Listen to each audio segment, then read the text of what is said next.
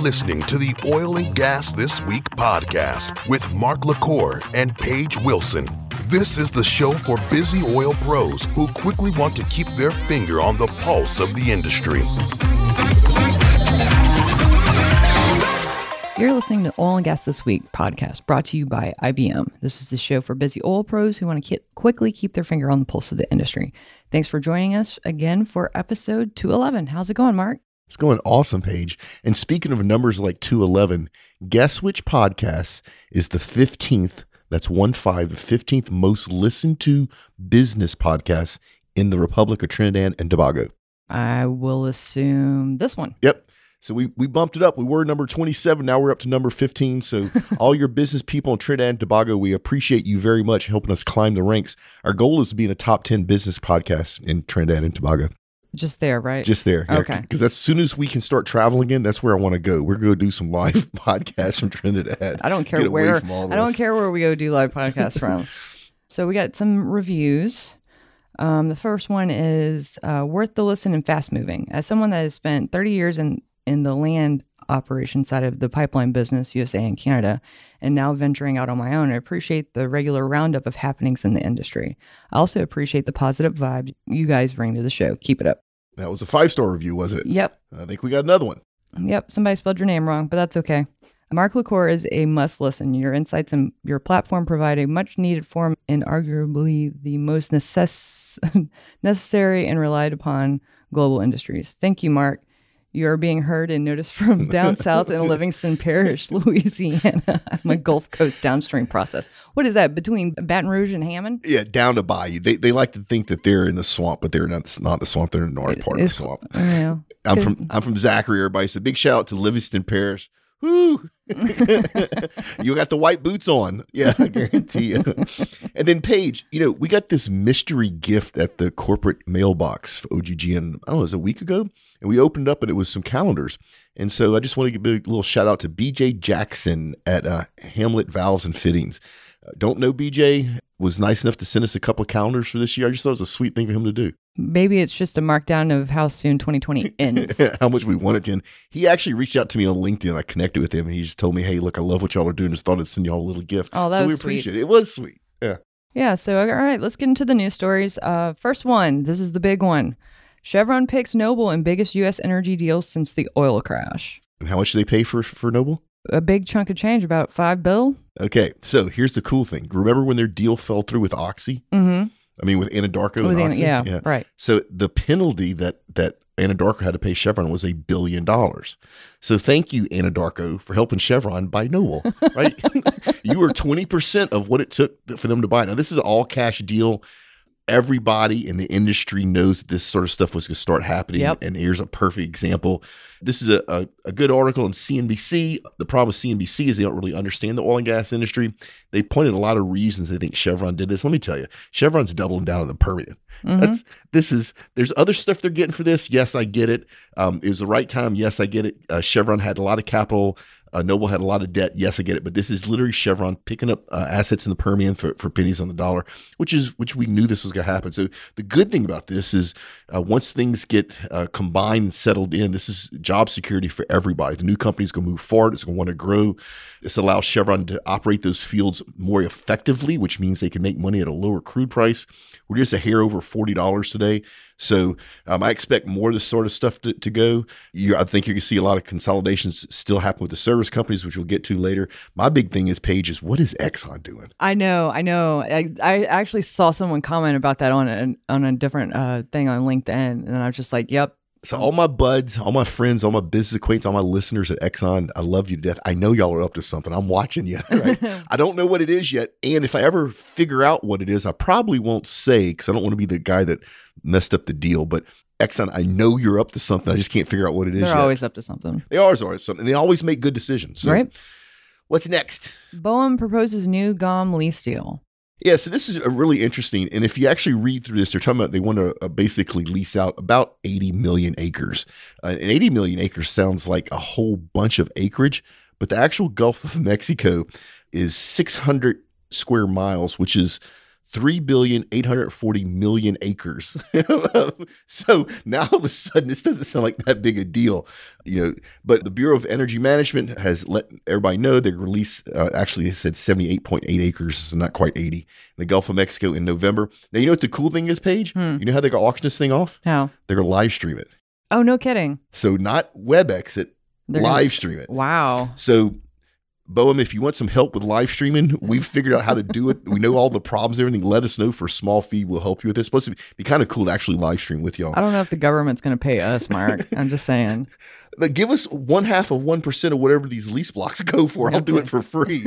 Um, but this is just uh, the head of this is Mike, uh, head of uh, uh, BOEM's Gulf of Mexico region, basically saying this is a fundamental role for our nation's energy portfolio, and it's one of the most productive basins in the world. That we just need to develop this resource. So they're doing it. It's awesome. It's this is job security from a whole bunch of states in the Gulf Coast. I mean, literally probably from Texas all the way to maybe even Florida. You know, this is going to add to your local incomes, your tax base, and everything else. So it'll be interesting to see who bids on this and see actually what it goes for. I got a feeling offshore starting to pick back up, even though I know this industry is in a really bad place. I see offshore picking back up, and this might be the first hint of that. Yep, exactly. All right, next article Halliburton, Microsoft, and Accenture form agreement to advance digital capabilities. Done. I mean, this has been happening. We've watched the other big tech companies come in and partner one on one with the big service companies, the big operators. This has been needed to happen with Halliburton. Halliburton still runs a lot of its own data centers. Hey, Big Red, I love you. I used to sell you access to your own data centers 25 years ago. Um, so I get it. But this is moving over to Microsoft Azure, which is uh, one of the most robust cloud offerings out there now that Google's out of the mix. And this is Microsoft uh, working with Halliburton under the direction of Accenture. So you can almost think of Accenture as project managing this. Yeah. So everything rolls off. And and you just don't get much better than these guys, right? They're gonna pull it off. There's gonna be some work involved, but when they're finished, it's gonna be cheaper for Halliburton to operate. It's gonna be much more scalable, uh, much more secure, and it's just needed to happen. It is really cool to see these three come together as a partner. It's not unexpected. You know, this this building out the digital competencies with the large operators, large service companies is something that's vital to move toward the future. And honestly, if you're a company and you're not looking at doing this, you get left behind. So, you know, once again, even in this low crude price environment, even though we're still locked down, here's some jobs and here's some prosperity for Halliburton, Microsoft, and Accenture as they work to get, pull this thing off. It'll be interesting how long it sees it takes them to do this. I bet it's gonna take them at least at least 24 months from beginning to end. Probably. Yeah, At um, least. yeah, which is honestly not a very long time frame to move everything over. But you know, good for everybody here. We know all these companies, so good for all of y'all. All right, so energy trader Vitol enters U.S. oil and gas upstream. This is interesting, Paige. So Vitol is a trader. They're not an operator. They have no, as far as I know, they have no operations here in the US. And so what they're doing is they're actually going to buy some mature oil and gas assets, mostly gas. Now, once again, they have cash.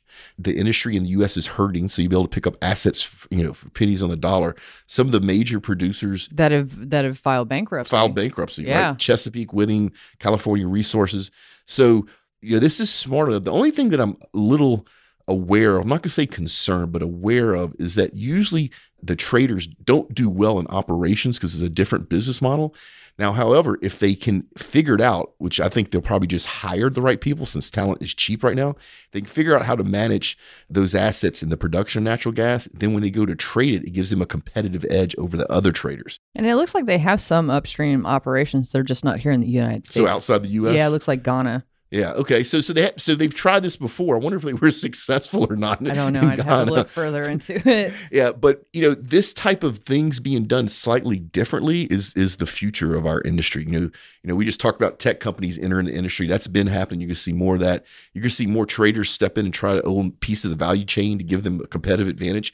You're seeing stuff you would have never guessed, like companies building their own private fiber network from the trading centers just so they get a two or three microsecond head start over their competitors so they can do high they can do fast trading in a way that gives them advantage. So it's just we're moving to a different world. This is kind of something you would expect. It will be interesting to see if the US traders start following this thing as well, because once one of these companies do this and it gives them, say, a one percentage or even three quarters percentage edge on their competitors, their competitors are gonna have to do this. Yeah, and it looks like it hasn't been so smooth for them. It said last year Trader pulled out it out of a 1.5 billion deal to buy a stake in two major Nigerian oil fields. I wonder if they got that email from Nigeria, the prince. the prince, and they took it up on it. And only after one and a half billion dollars into it, did they realized that it was Oh, not my real. bad. Oops. and Vitol, I'm just teasing. I know you didn't fall for that scam. All right. So next one is U.S. regulators approve Elba Island LNG expansion. You know where this is? Um, I give you a hint. We both live there. Louisiana.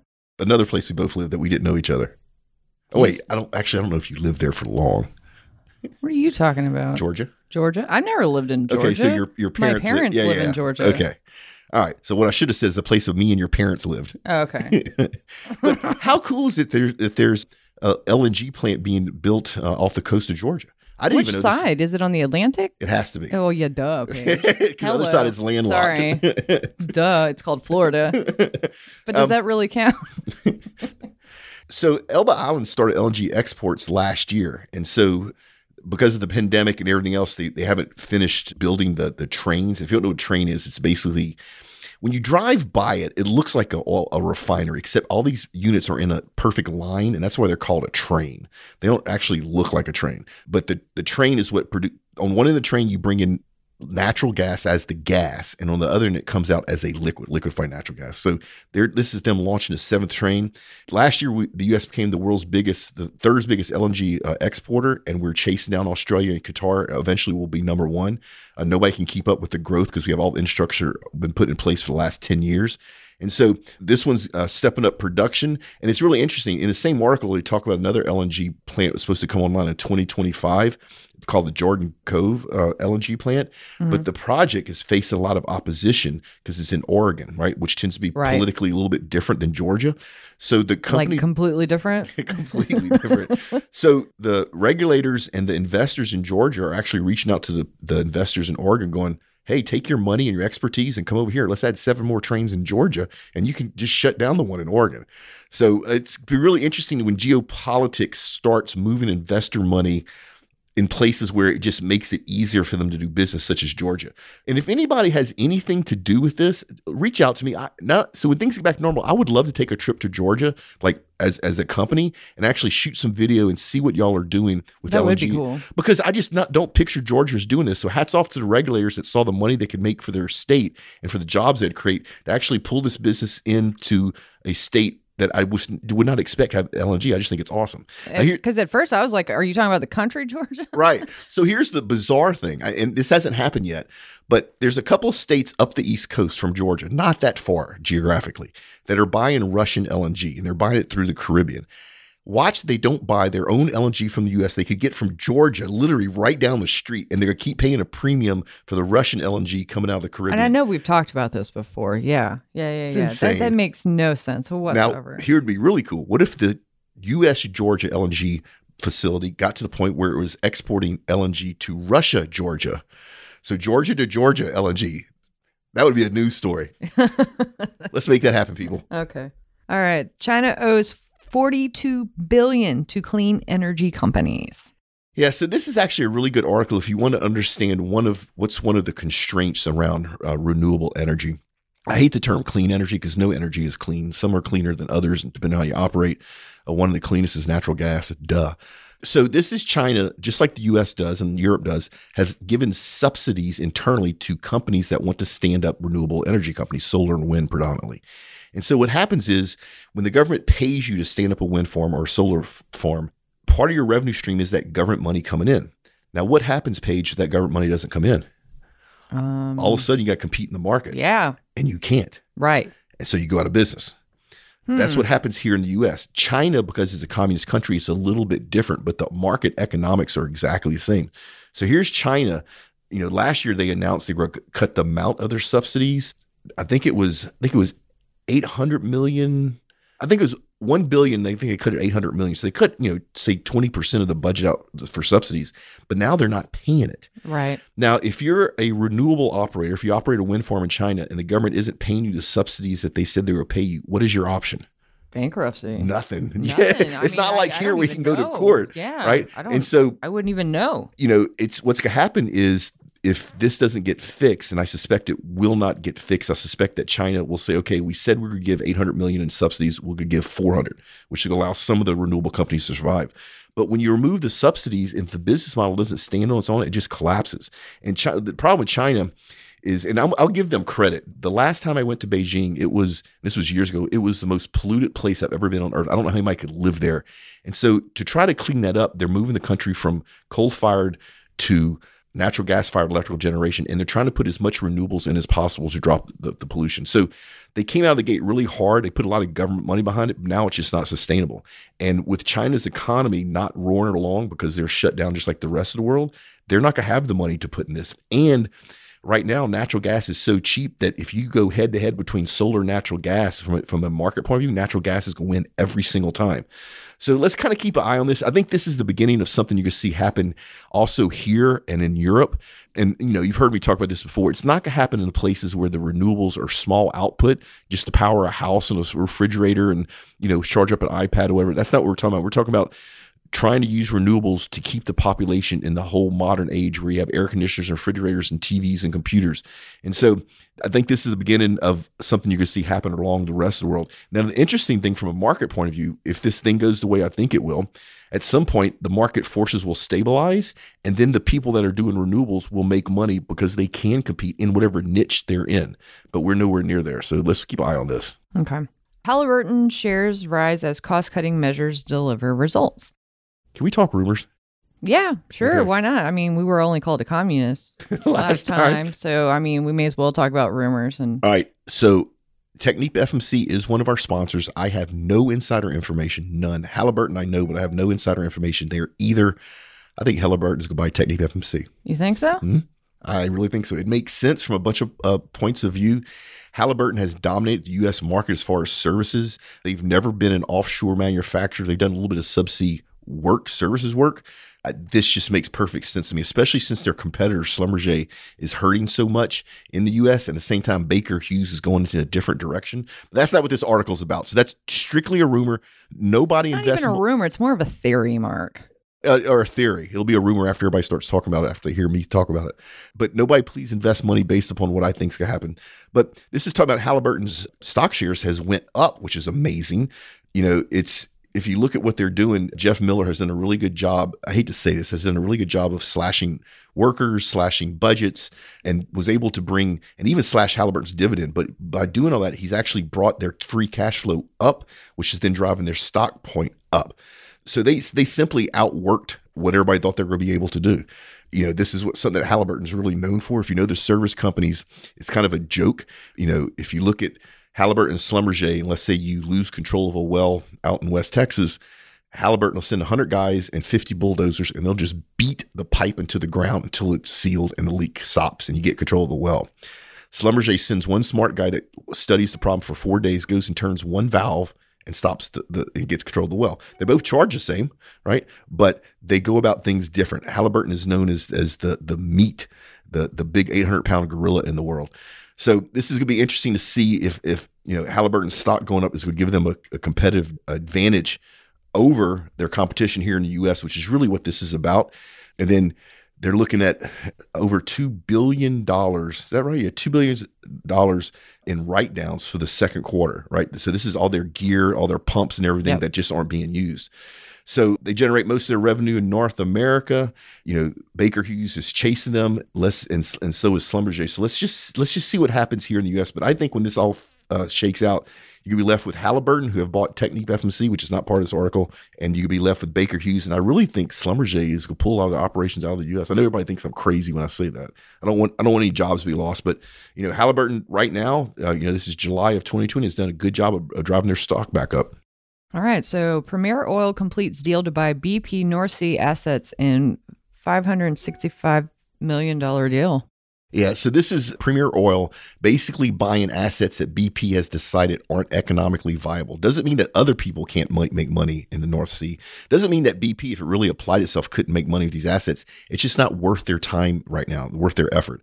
So you see this all the time as as fields get mature, typically, the super majors and sell them off to mid-size operators who can who are a little bit more agile than they are and can still make money at it. And then as time goes on, unless a new well stimulation technology comes on board, as those wells produce less and less, then the mid-size operators sell them to smaller operators, and eventually you're left with very small operators with one or two wells somewhere. Now, the thing about the North Sea, because the environment is so rough and, and hard to work in, it's so cold and so much wave action. I don't ever see super small independents picking up wells in North Sea, but you'll see a whole bunch of mid-sized people, especially people that have been there for 100 years that know how to make money doing this. So I expect any of the operators that have assets left in the North Sea that aren't making money to follow the same thing, that you just basically unload assets that you can't make money at. All right, so OPEC has a new competitor as China ships oil from swelling storage.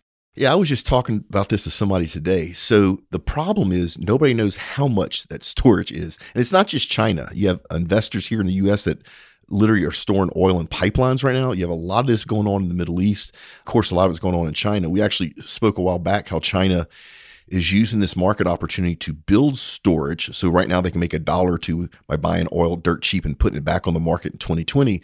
But then their longer term plan is as that market opportunity disappears, as they start fracking in China, that storage is going to be there so they can store the frack oil and not have to build pipeline infrastructures like we did. It's actually really, really a smart strategy.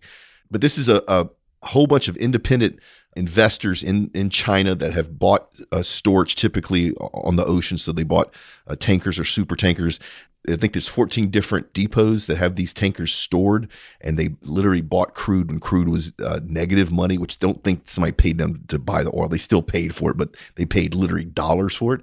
And now, as the price is around forty dollars, um, they're starting to put it back on the market. The investors here in the U.S. are doing the same thing, same way in the Middle East. The big unknown is how much oil is really there. No matter who you talk to, and no matter where they get their information from, nobody can accurately predict the amount of oil that is stored. So as that stored oil comes back on the market, it's going to keep prices lower. Now, once that storage is depleted, then the market will bring prices back up. And once again, as I've been saying, I think that's going to happen the first quarter of next year, 2021. I think we'll get rid of all that storage. I think you see the prices rebound to 60 or $65. Yep, helps that everything's slowly opening up. So, all right, so this is a little bit of an update to something we covered in the past weeks. Uh, Russian mayor charged over Arctic fuel spill resigns. Yeah, and they actually opened a criminal case against him. I, I don't know the backstory. It is interesting to see in the media that a mayor. Yeah, that's kind of what caught my eye about this entire thing. I was like, why the mayor? Yeah. What about the people that own the the facility? I think, it, I think it was one of their facilities. So it is interesting. Why is the mayor being charged? If and I know we have a bunch of listeners in Russia. we actually have listeners in 100 what 182 different countries. If any of y'all understand the politics, like is the local jurisdiction, in this case, the mayor, do they have legal responsibility? What happens in their jurisdiction? I don't understand why the mayor's being charged. It just says it, he was just charged with negligence. That's yeah. it. Yeah, but what's the punishment for negligence in Russia? Uh, I'm gonna guess death. I don't know if it's that bad, but I bet, but I bet whatever guessing. it is, it could. It's probably much worse than it is here and, and in Europe, and, and, maybe not. Maybe it's a fine or whatever. But I, I, do think it's interesting that number one, they they charge somebody, which means they're admitting that somebody made a mistake, which they never do. And I'm also interested that it's the mayor. So if, if anybody can help us do a deeper dive in that, let me know. Yeah. Reach out to us because I would love to understand why the mayor is being charged. But at least they're charging somebody, and and you know hopefully that acts as a deterrent. Well, I just think it's weird that they're not including other people in this. Yeah. And yeah, like it's like he, he didn't build it, man.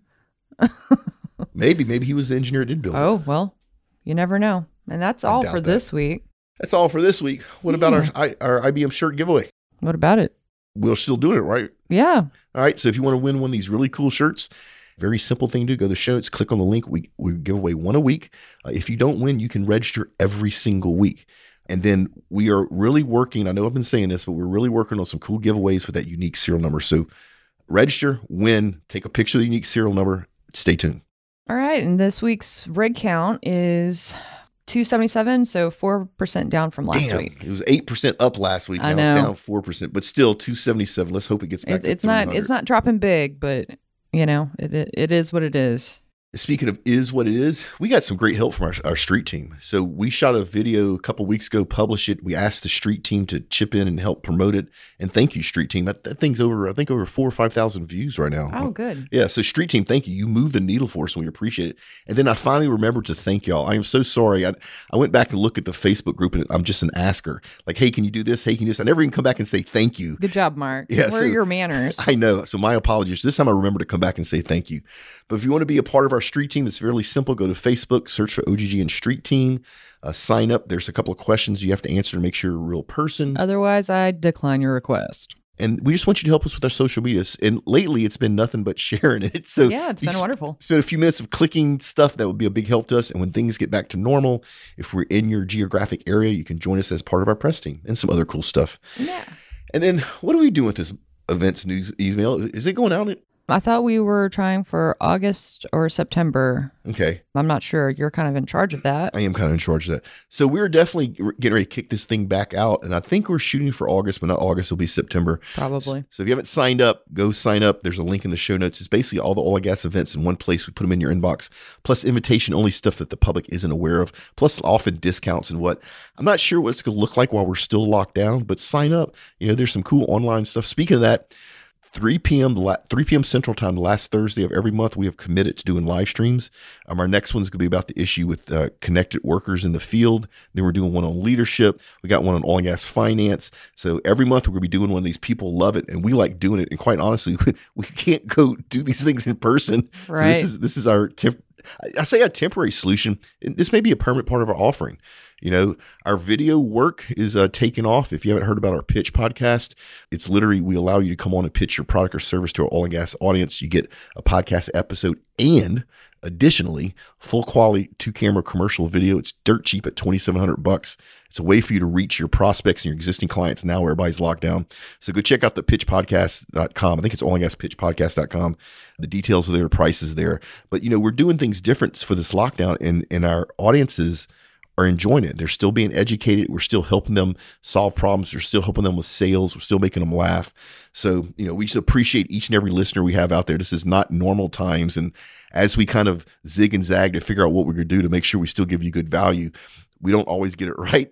but it looks like the live streams we got it right. It also looks like the pitch podcast has taken off and we got some more stuff in the works as well. So stay tuned. Speaking of stay tuned, what's the first Friday Q&A page? That's next week. But what is it? First Friday Q&A. Ask us a question. Yeah. So and by us, I mean Mark. no, it's us. So first Friday Q&A, we do this every month. Go to oilandgasthisweek.com, click on ask a question. If we use your question on there, you get a big shout out. You know, I really think wonder if we should do something other than give them a shout out. I wonder if we should give them the the unique collectible, one of a kind, really hard to source. Nobody else can get it. OGGN hard hat sticker. Oh, yeah, yeah, we can do that. I don't know. It's up to you. I guess we would also need to collect that person's information. They usually give us at least their email though. Uh, well, let's let's talk about it offline. okay. Yeah, because I know what the audience would say if we asked them. then well, I mean, we got stickers, we got golf towels, we got tumblers. tumblers, we got which you also get with your IBM shirt, I believe. That's right. That's right. Anyway, and then join the LinkedIn group. I'm sorry, join the LinkedIn page. That's where all the action is. Follow us on on LinkedIn. Yeah, follow us on LinkedIn. Thank you, Paige. You ready to get out of here? Yep. Remember, folks, do great work, pay it forward, and we will see you next time. And here are events on deck. Hey everybody, Alex here with the events on deck. So, due to current circumstances, of course, we are not able to have any in person events. So, I have nothing of that nature to update you guys on. But we have been hosting some virtual events. So, OGGN is wanting to offer free webinars, live happy hours, etc. during this time. Since these events are not scheduled out as far in advance as in person events, we would like to keep you guys updated via Facebook, LinkedIn, and Twitter. So be sure to keep checking up on that, and we'll keep you guys posted on anything we're offering. It has been free. We want to offer you guys value during this time that we're all at home. So please continue checking in and joining us for these virtual events. We are looking forward to seeing you guys whenever we're able to have in person events and hope you're staying safe and sound. Tune in next week for another informative and entertaining episode of Oil and Gas This Week podcast, a production of the Oil and Gas Global Network. Learn more at oggn.com.